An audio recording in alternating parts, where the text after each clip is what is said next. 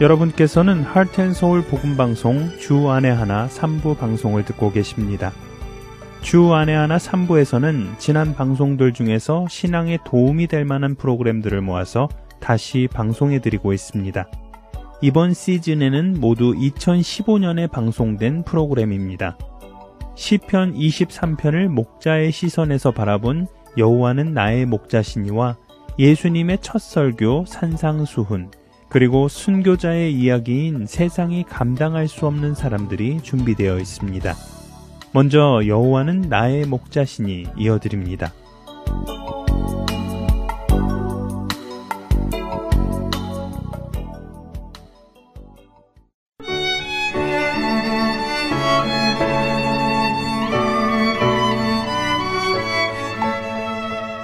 애청자 여러분 안녕하세요. 여호와는 나의 목자시니 진행의 강승규입니다. 여호와는 나의 목자시니 내게 부족함이 없으리로다. 그가 나를 푸른 풀밭에 누이시며 쉴만한 물가로 인도하시는도다. 내 영혼을 소생시키시고 자기 이름을 위하여 의의 길로 인도하시는도다. 시편 23편 1절에서 3절의 말씀입니다. 이 중 우리는 3절의 초반부 내 영혼을 소생시키시는 선한 목자이신 하나님을 생각해 보았습니다. 뒤집어져 죽어가는 양의 영혼을 소생시키는 목자의 모습과 우리의 잘못으로 죄에 넘어져 죄 속에서 죽어가는 우리의 영혼을 일으켜 세워주시는 하나님의 모습은 너무도 닮아 있습니다. 그런 목자이신 하나님께 꼭 붙어서 날마다 우리의 영혼이 소생되기를 바랍니다. 오늘은 3절 뒷부분인 자기 이름을 위하여 의의 길로 인도하시는도다의 말씀을 나누기 원하는데요.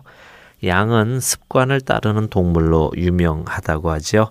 그래서 만일 양을 자기 마음대로 살도록 내버려 둔다면 양은 다니는 길로만 다녀서요. 그 길이 다 패이도록 다닌다고 합니다. 또 같은 자리에서만 풀을 뜯어서 땅이 다 황폐해지게 한다는군요. 그리고 오물도 같은 자리에 계속해서 배설해서 금세 질병과 기생충으로 들끓게 된다고 합니다.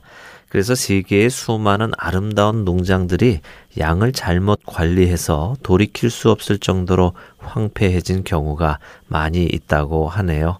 이런 경우는 대부분이 사꾼 목자들이 양을 관리할 때 일어난다고 합니다. 그냥 양들을 방목해 놓고 내버려 둠으로 해서 양들이 제멋대로 살다가 그렇게 황폐하게 된다고 합니다. 이렇게 내버려 두게 되면 결국 양과 목장이 얻게 되는 것은 빈곤과 재난밖에는 없다고 하네요. 흔히 양은 어디서든 살 수 있다고 생각하지만 사실은 그 반대라고 합니다. 양보다 더 주의 깊은 손길과 세심한 보호가 필요한 가축은 없을 정도라고 합니다. 이런 양의 습성과 습관 때문에 망가진 지역은 금세 피폐해지고 기생충들로 감염이 되고 결국에는 전체 양떼가 온갖 기생충과 피부병에 감염돼서 야위어 가게 되고 쇠약해져 병들어 죽게 된다고 합니다. 이렇게 되면 결국 주인도 망하고 땅도 망하고 양도 망하게 되는 것이죠. 그렇기에 참된 목자는 양들이 습성대로 살아가도록 방치하지 않는다고 합니다. 그것은 단지 양의 건강과 땅의 건강만을 위해서가 아니라 목자인 자기 자신의 명예를 위해서라고도 한다는데요. 사실 그렇겠지요. 목자라고 불리는 사람이 자신의 양도 다 죽고 땅도 다 황폐해지고 남은 것이 아무것도 없는 실패한 목자가 되어서는 목자라는 그 이름의 체면이 말이 아닐 것입니다. 그래서 참된 목자는 양이 한 곳에 머무르지 않도록 계속해서 움직이게 하고 이동하게 한다고 합니다. 양들을 정기적으로 이 초장에서 저 초장으로, 저 초장에서 또 다른 초장으로 옮겨주며 양이 한 곳의 땅이 다 패이도록 다니지 않게 하고요.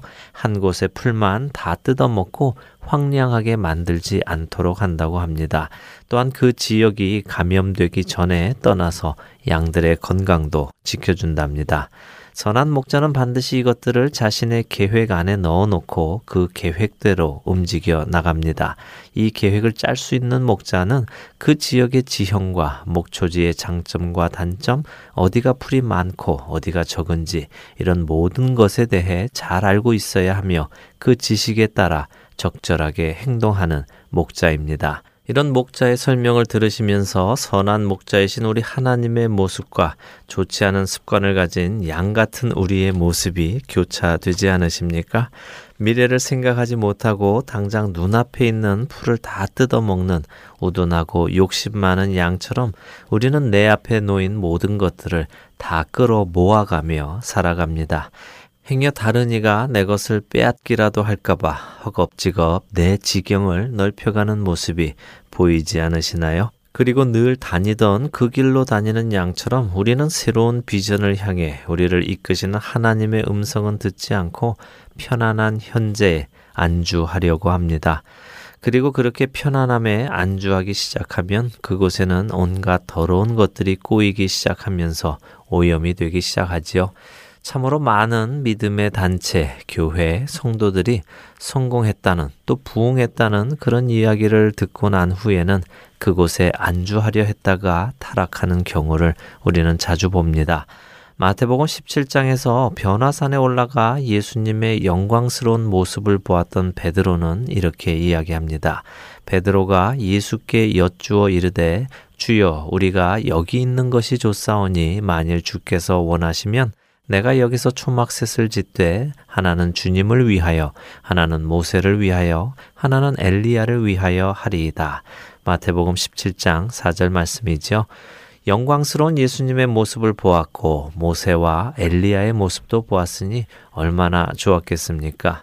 저 같아도 주님 저도 여기가 너무 좋습니다. 그냥 여기서 이대로 살게 해주세요라고 주님께 간청했을 것 같은데요. 하지만 주님은 그렇게 허락하지 않으셨지요. 제자들을 데리고 세상으로 다시 내려오셨습니다.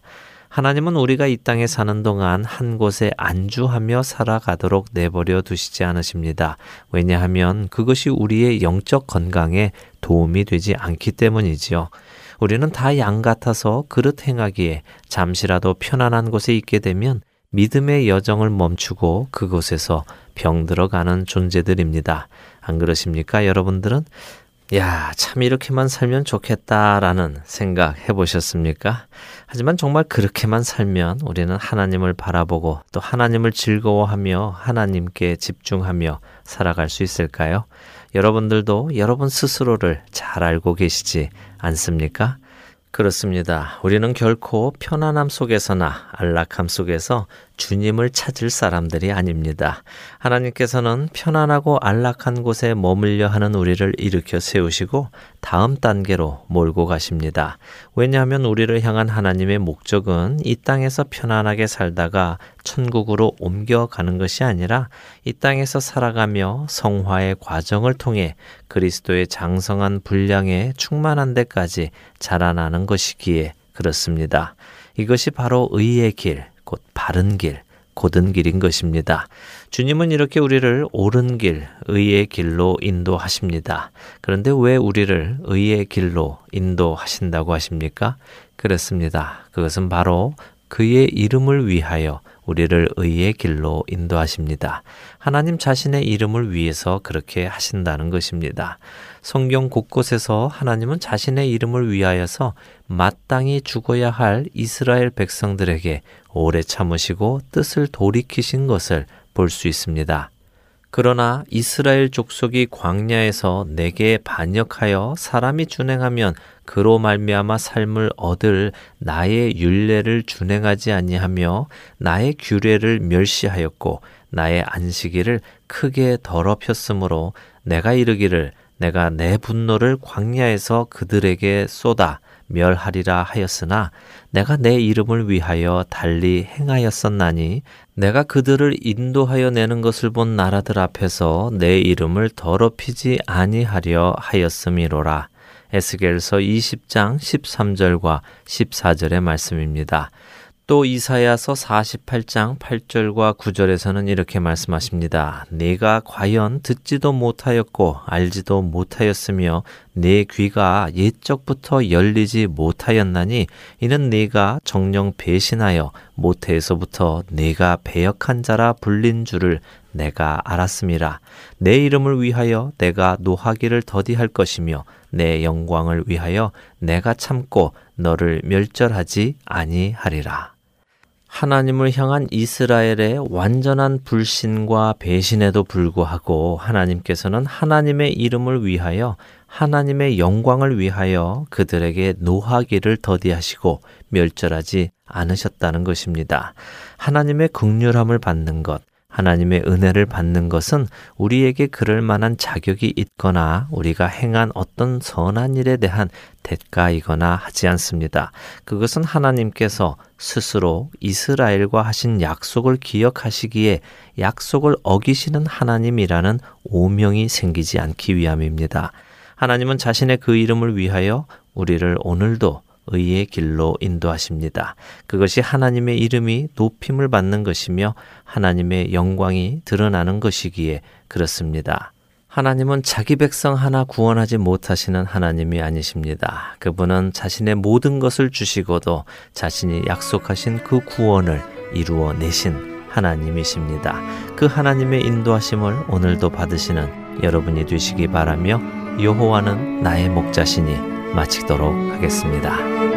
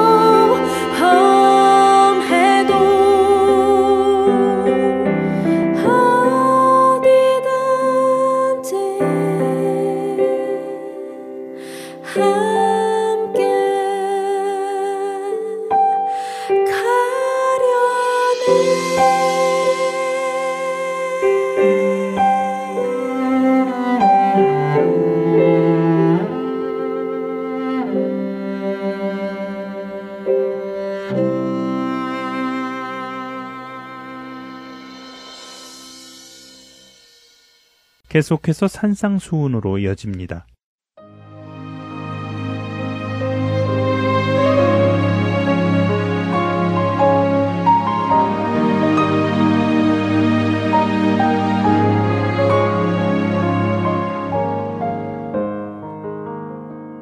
할텐 서울 복음방송 애청자 여러분 안녕하세요.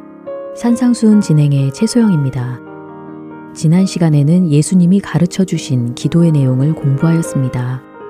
예수님께서는 사람에게 보이기 위해서 기도하는 것과 중언부언 기도하는 것을 따르지 말라고 하시며 친히 어떻게 기도해야 하는지 가르쳐 주셨지요. 우리가 기도하는 하나님은 하늘에 계신 우리의 아버지시며 그 하나님의 이름과 나라와 뜻을 위해 기도하라고 하셨습니다.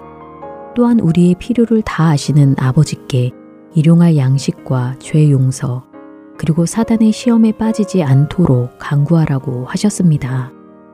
이렇게 기도에 관한 말씀을 가르쳐 주신 후 예수님은 금식에 관하여 말씀하여 주시는데요. 전에 말씀드렸듯이 구제와 기도와 금식은 유대인들이 열심히 지키던 세 가지 경건 행위입니다. 지난 시간까지 구제와 기도에 관한 말씀을 보았고 오늘은 금식에 관한 예수님의 산상수훈을 함께 살펴보도록 하겠습니다. 마태복음 6장 16절부터 18절입니다. 금식할 때에 너희는 외식하는 자들과 같이 슬픈 기색을 보이지 말라. 그들은 금식하는 것을 사람에게 보이려고 얼굴을 흉하게 하느니라. 내가 진실로 너희에게 이르노니 그들은 자기 상을 이미 받았느니라. 너는 금식할 때에 머리에 기름을 바르고 얼굴을 씻으라. 이는 금식하는 자로 사람에게 보이지 않고 오직 은밀한 중에 계신 내 아버지께 보이게 하려 함이라. 은밀한 중에 보시는 내 아버지께서 갚으시리라. 예수님께서 산상수훈을 통해 구제와 기도, 그리고 금식에 대하여 말씀하실 때 이 세 가지 모두에 반복되어 나오는 공통적인 내용이 있습니다. 그것은 외식하는 자들이 하듯이 하지 말라는 것입니다. 그들은 사람에게 보이기 위해 다른 사람으로부터 칭찬과 인정을 받기 위해 경건 행위를 하기 때문이지요. 그래서 그들은 이미 자기 상을 받았다고 하십니다. 하나님께 받을 상이 없다는 것이지요. 그러므로 그들과 같이 사람에게 보이기 위해 하지 말고 은밀하게 하여 은밀한 중에 보시는 하나님께 하라고 말씀하십니다. 은밀한 중에 보시는 아버지께서 갚으시리라고 하십니다. 이러한 내용이 구제와 기도와 금식에 대하여 똑같이 반복되는 예수님의 말씀입니다. 앞에서 읽어드린 금식에 관한 말씀에서도 이와 같은 내용이 나옵니다. 16절에서 예수님은 금식할 때에 너희는 외식하는 자들과 같이 슬픈 기색을 보이지 말라고 하시며 그들은 금식하는 것을 사람에게 보이려고 얼굴을 흉하게 한다고 말씀하십니다. 금식하는 것을 사람들에게 보이고 드러내기 위해 일부러 씻지 않거나 기운 없어 보이는 표정을 짓고 죄를 문지르고 해서 얼굴을 흉하게 한다는 것이지요. 원래 하나님께서는 이스라엘 백성들에게 1년에 한 번 속죄일에 금식을 하라고 명하셨습니다. 레위기 16장에는 속죄일의 규례에 대하여 나오는데요. 대제사장은 자신과 모든 백성을 위해 각각 재물을 잡아 속죄할 뿐 아니라 지성소와 회막과 재단까지도 속죄해야 합니다. 그리고 하나님은 이스라엘 모든 백성들에게 스스로 괴롭게 하라 하고 명하시는데요. 여기서 스스로 괴롭게 하는 것은 금식을 의미합니다.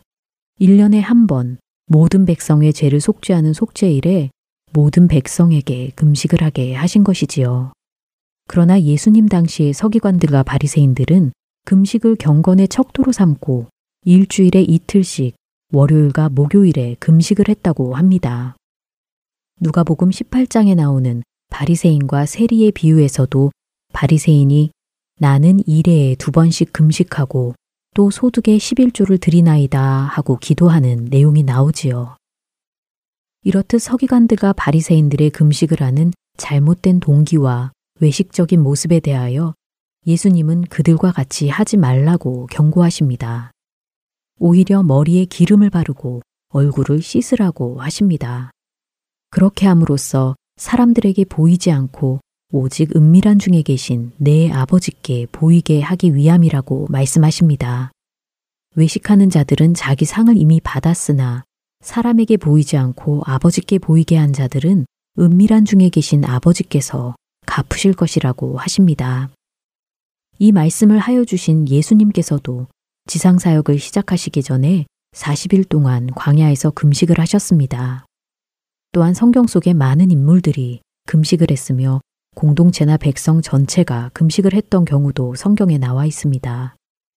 지금도 많은 믿는 자들이 개인적으로 혹은 교회적으로 금식을 하기도 하지요.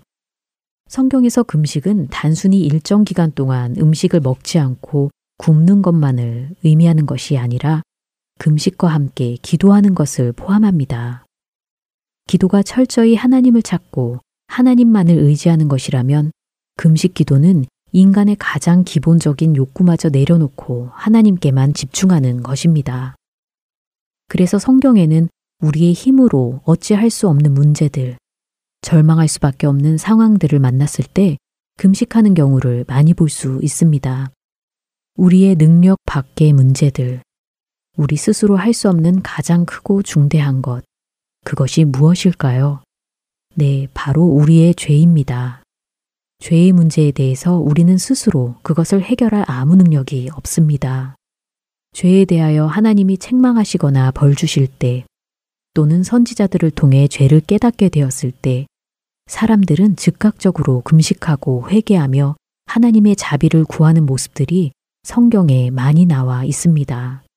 다윗은 우리아의 아내를 범하고 그를 통해 낳은 자식을 하나님께서 치셨을 때 금식하였습니다. 선지자 요나를 통해 자기들의 죄에 대한 하나님의 메시지를 들었을 때 니누의 사람들은 모두 금식하였습니다. 다니엘은 바벨론 포로의 기한을 깨닫게 되었을 때 이스라엘 전체의 죄를 자복하며 금식하였습니다. 그러나 이것은 우리가 금식을 해야 우리의 죄의 문제가 해결된다는 것은 아닙니다.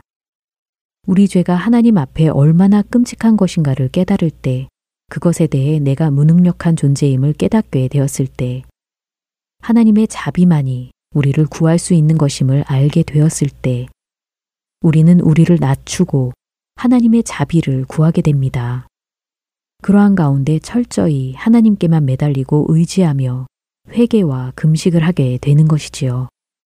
죄를 용서받기 위해 의례적으로 금식하는 것이 아니라 자신을 하나님 앞에 내려놓는 가운데 자연스럽게 금식하게 되는 것입니다. 이뿐 아니라 성경에는 영적 싸움이나 어떤 특별한 일들에 대해 하나님의 간섭과 도우심을 구할 때 금식을 하는 경우를 볼 수 있습니다. 이렇듯 금식은 나의 무력함을 인정하고 겸손히 하나님만 구하는 것입니다. 하나님께 나의 뜻을 조르기 위해 하는 것이 아니며 하나님 앞에 나의 공로로 삼기 위해 하는 것도 아닙니다. 하나님만 구하고 하나님만 의지하는 것이 금식의 본질적인 성격이라면 사람에게 보이기 위해 하는 것은 그 본질과 맞지 않는 것입니다. 하나님이 아닌 다른 사람이나 자기 자신이 그 목적이 될 수 없기 때문이지요.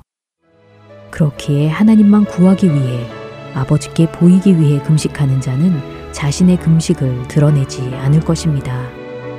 머리에 기름을 바르고 얼굴을 씻으라고 하신 예수님의 말씀은 결코 과장된 말씀이 아닙니다. 전적으로 하나님만을 의지하기 위해 가장 기본적인 욕구도 절제하고 하나님께만 집중하려는 사람은 그것을 다른 사람에게 보이려고 하지 않을 것입니다. 구제와 기도, 금식에 관하여 예수님께서 가르쳐 주신 대로 은밀한 중에 계신 우리 아버지를 날마다 만나는 저와 여러분 되시길 기도합니다. 오늘은 금식에 대한 예수님의 말씀을 살펴보았습니다. 다음 시간에는 보물을 하늘에 쌓아두라고 하신 예수님의 산상수훈을 공부하겠습니다. 여러분 안녕히 계세요.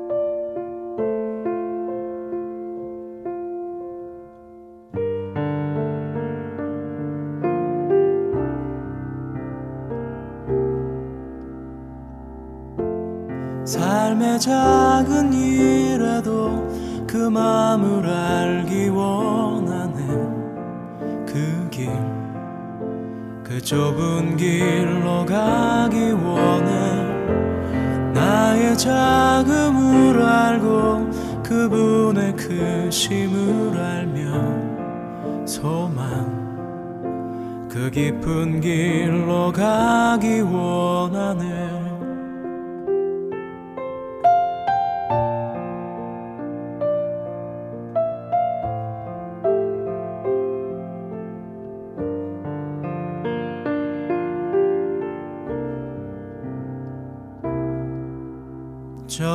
저 높이 솟은 산이 되기보다 여기 오름직한 동산이 되길. 내가 아는 길만 비추기보다는 누군가의 길을 비춰준다면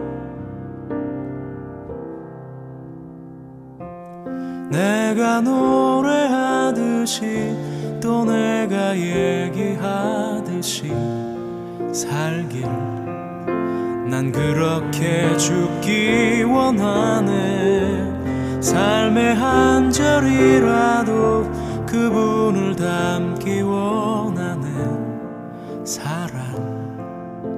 그 높은 길로 가기 원하네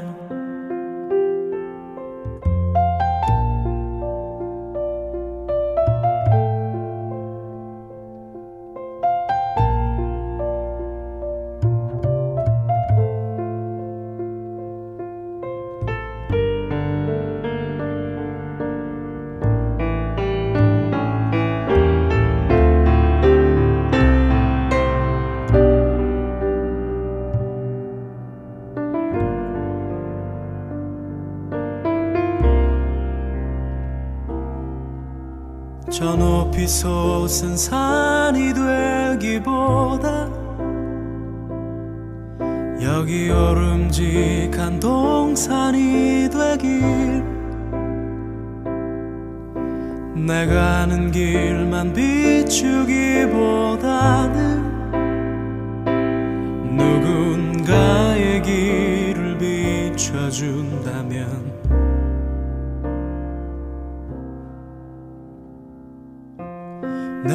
노래하듯이 또 내가 얘기하듯이 살길. 난 그렇게 죽기 원하네. 삶의 한 절이라도 그분을 담기 원하네. 사랑 그 좁은 길로 가기 원하네 깊은 길로 가기 원하네. 그 높은 길로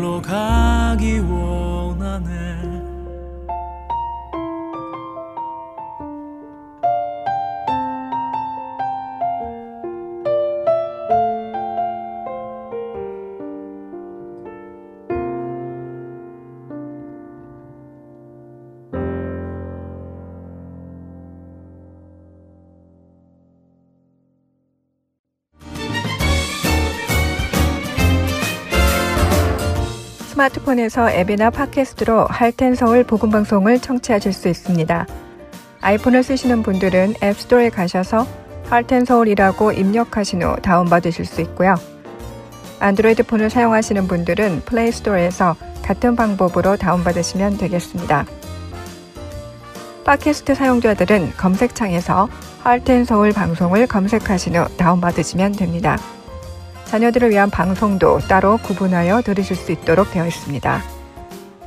팟캐스트에서 할텐 서울 키즈를 검색하시면 자녀들을 위한 방송에 직접 들어가실 수 있습니다. 이제는 CD에서뿐만 아니라 핸드폰으로 운전하며 또 산책하며 방송을 들으실 수 있습니다. 자세한 문의 사항은 사무실 전화번호 602-866-8999로 해주시면 됩니다.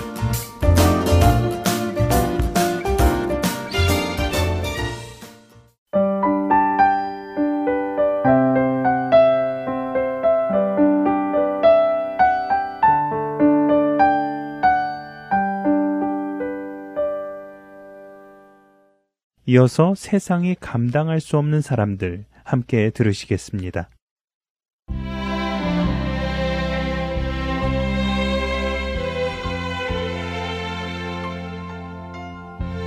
여러분 안녕하세요. 세상이 감당할 수 없는 사람들 진행의 강승규입니다. 가정은 하나님께서 우리에게 허락하신 가장 기본적인 단위의 공동체입니다. 이 가정은 혈연 관계로 맺어져 있기에 피는 물보다 진하다라는 말 그대로 가족의 관계는 그 어느 관계보다 더 친밀합니다. 그런데 이런 가족의 관계를 직접 형성해 주신 하나님께서는 예수님을 통해 마태복음 10장에서 우리에게 잘 이해가 되지 않는 말씀을 해 주셨습니다. 내가 세상에 화평을 주러 온 줄로 생각하지 말라. 화평이 아니요 검을 주러 왔노라. 내가 온 것은 사람이 그 아버지와 딸이 어머니와 며느리가 시어머니와 불화하게 하려 함이니 사람의 원수가 자기 집안 식구리라. 아버지나 어머니를 나보다 더 사랑하는 자는 내게 합당하지 아니하고 아들이나 딸을 나보다 더 사랑하는 자도 내게 합당하지 아니하며 또 자기 십자가를 지고 나를 따르지 않는 자도 내게 합당하지 아니하니라. 마태복음 10장 34절에서 38절까지의 말씀입니다. 사랑의 예수님께서 과연 어떻게 우리에게 화평함이 아니라 싸우도록 검을 주실 수 있을까요? 서로 간에 잘 화합하여 살아가야 할 가족이 어떻게 서로 원수가 되게 하실 수 있을까요? 하지만 영적인 세계에서는 이것이 가능합니다. 우리 영혼이 거룩하신 예수님을 따르기로 결정할 때 우리는 죄의 권세 아래 있는 세상과 불화하게 되며 세상에 속한 자들과 원수가 되게 됩니다. 그리고는 새로운 가족 관계가 형성이 되지요.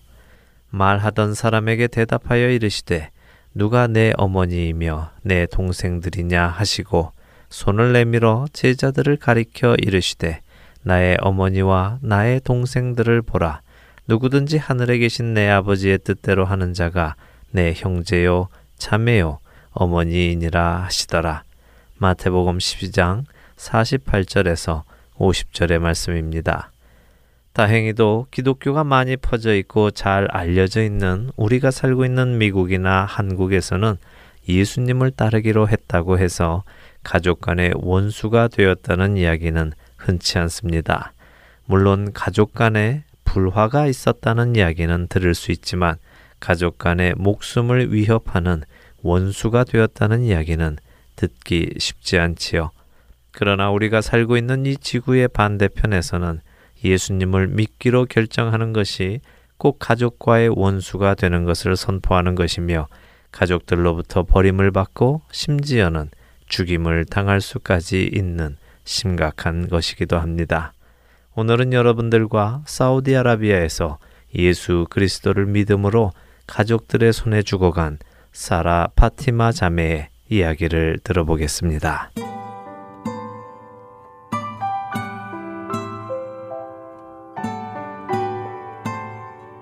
저는 사라 파티마입니다. 저는 사우디아라비아에서 유목민으로 살아가는 베두인족 가정에서 태어나 어려서부터 무슬림으로 자랐습니다. 저는 어려서부터 우리의 신인 알라 신에 대해 깊이 알기를 원했고 그 알라 신을 위해 살기를 원했었습니다.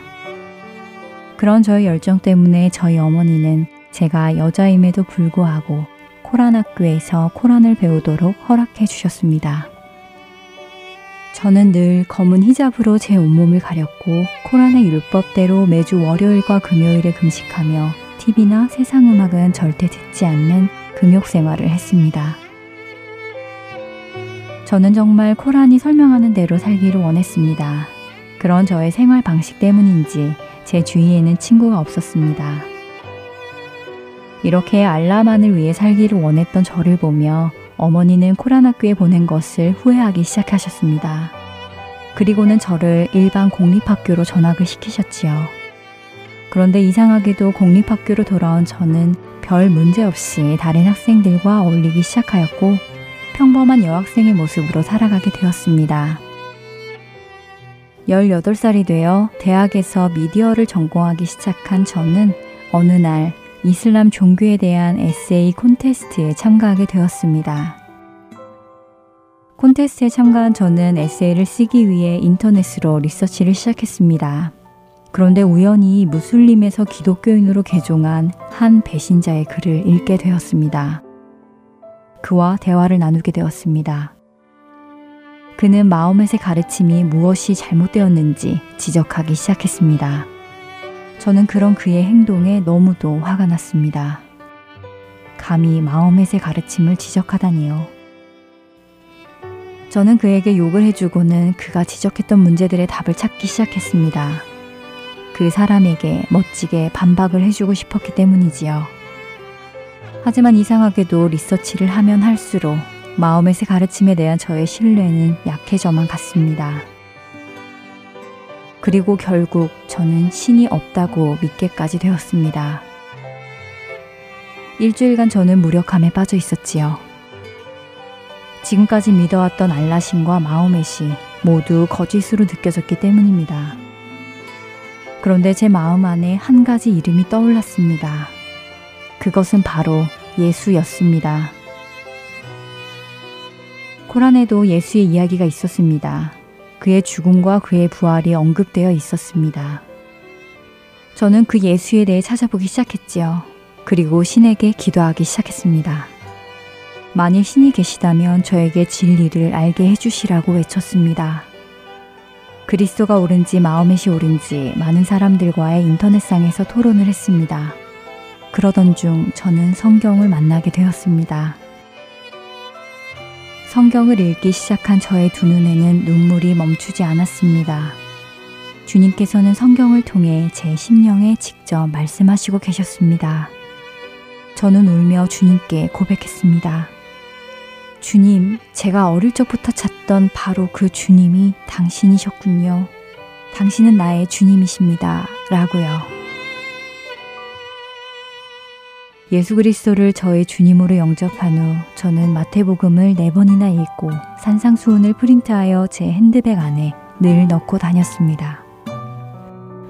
나를 위해 독생자를 보내시고 그를 통해 나의 죄를 사하시고 나를 구원하신 하나님 아버지. 저는 참된 진리를 찾은 기쁨으로 늘 감사했습니다. 그러자 저는 세례를 받고 싶어졌습니다. 주님과 함께 죽고 주님과 함께 일어나고 싶어졌습니다. 하지만 사우디아라비아에서는 예수 그리스도의 세례를 받는 것은 곧 죽음을 뜻하는 것이었습니다. 그래서 저는 여행을 핑계로 프랑스로 가서 세례를 받고 돌아왔습니다. 그리고는 이 사우디아라비아에서 드러나지 않게 그리스도인으로 살아가기 시작했습니다. 하지만 산 위의 마을이 숨겨질 수 없듯이 그리스도인은 드러나지 않을 수 없었습니다. 저의 삶의 변화를 이상하게 여긴 저의 형제들은 저를 의심하기 시작했고, 오늘 드디어 저의 컴퓨터를 뒤져 저의 일기장을 읽었습니다. 저의 일기장에는 예수 그리스도를 만나게 되기까지 저의 신앙의 여정이 고스란히 담겨 있었습니다. 아버지와 남자 형제들은 저에게 회개할 것을 요구했습니다. 그러나 저는 회개할 것이 없습니다. 지금 저는 제 방문을 걸어 닫고 제 친구에게 이메일을 보냅니다. 아마도 이 이메일이 제가 보내는 마지막 이메일이 될 것 같습니다.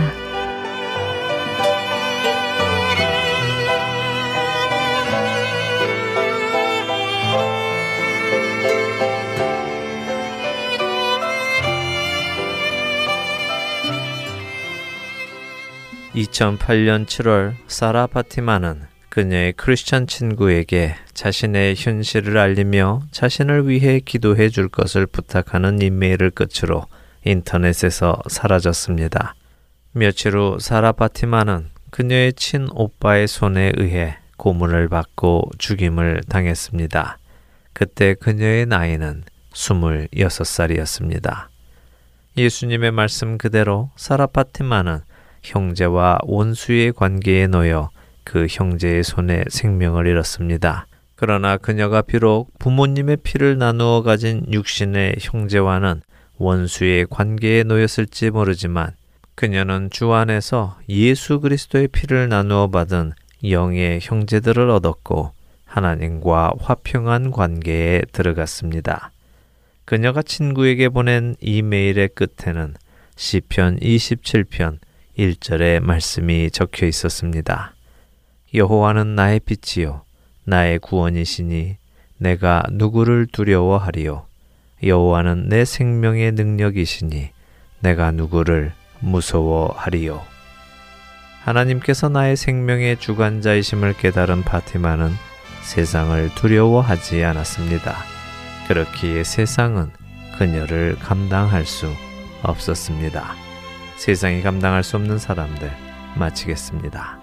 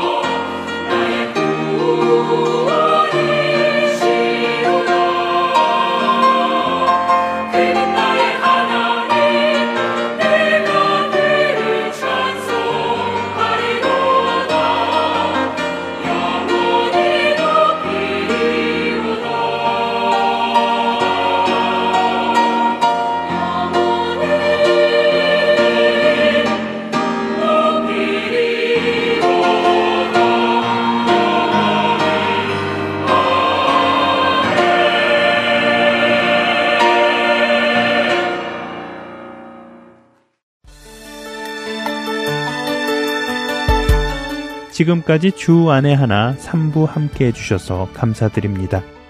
방송을 더 듣고 싶으신 분들은 홈페이지 www.heartandsoul.org에서 특별 방송을 클릭하셔서 들으실 수 있습니다.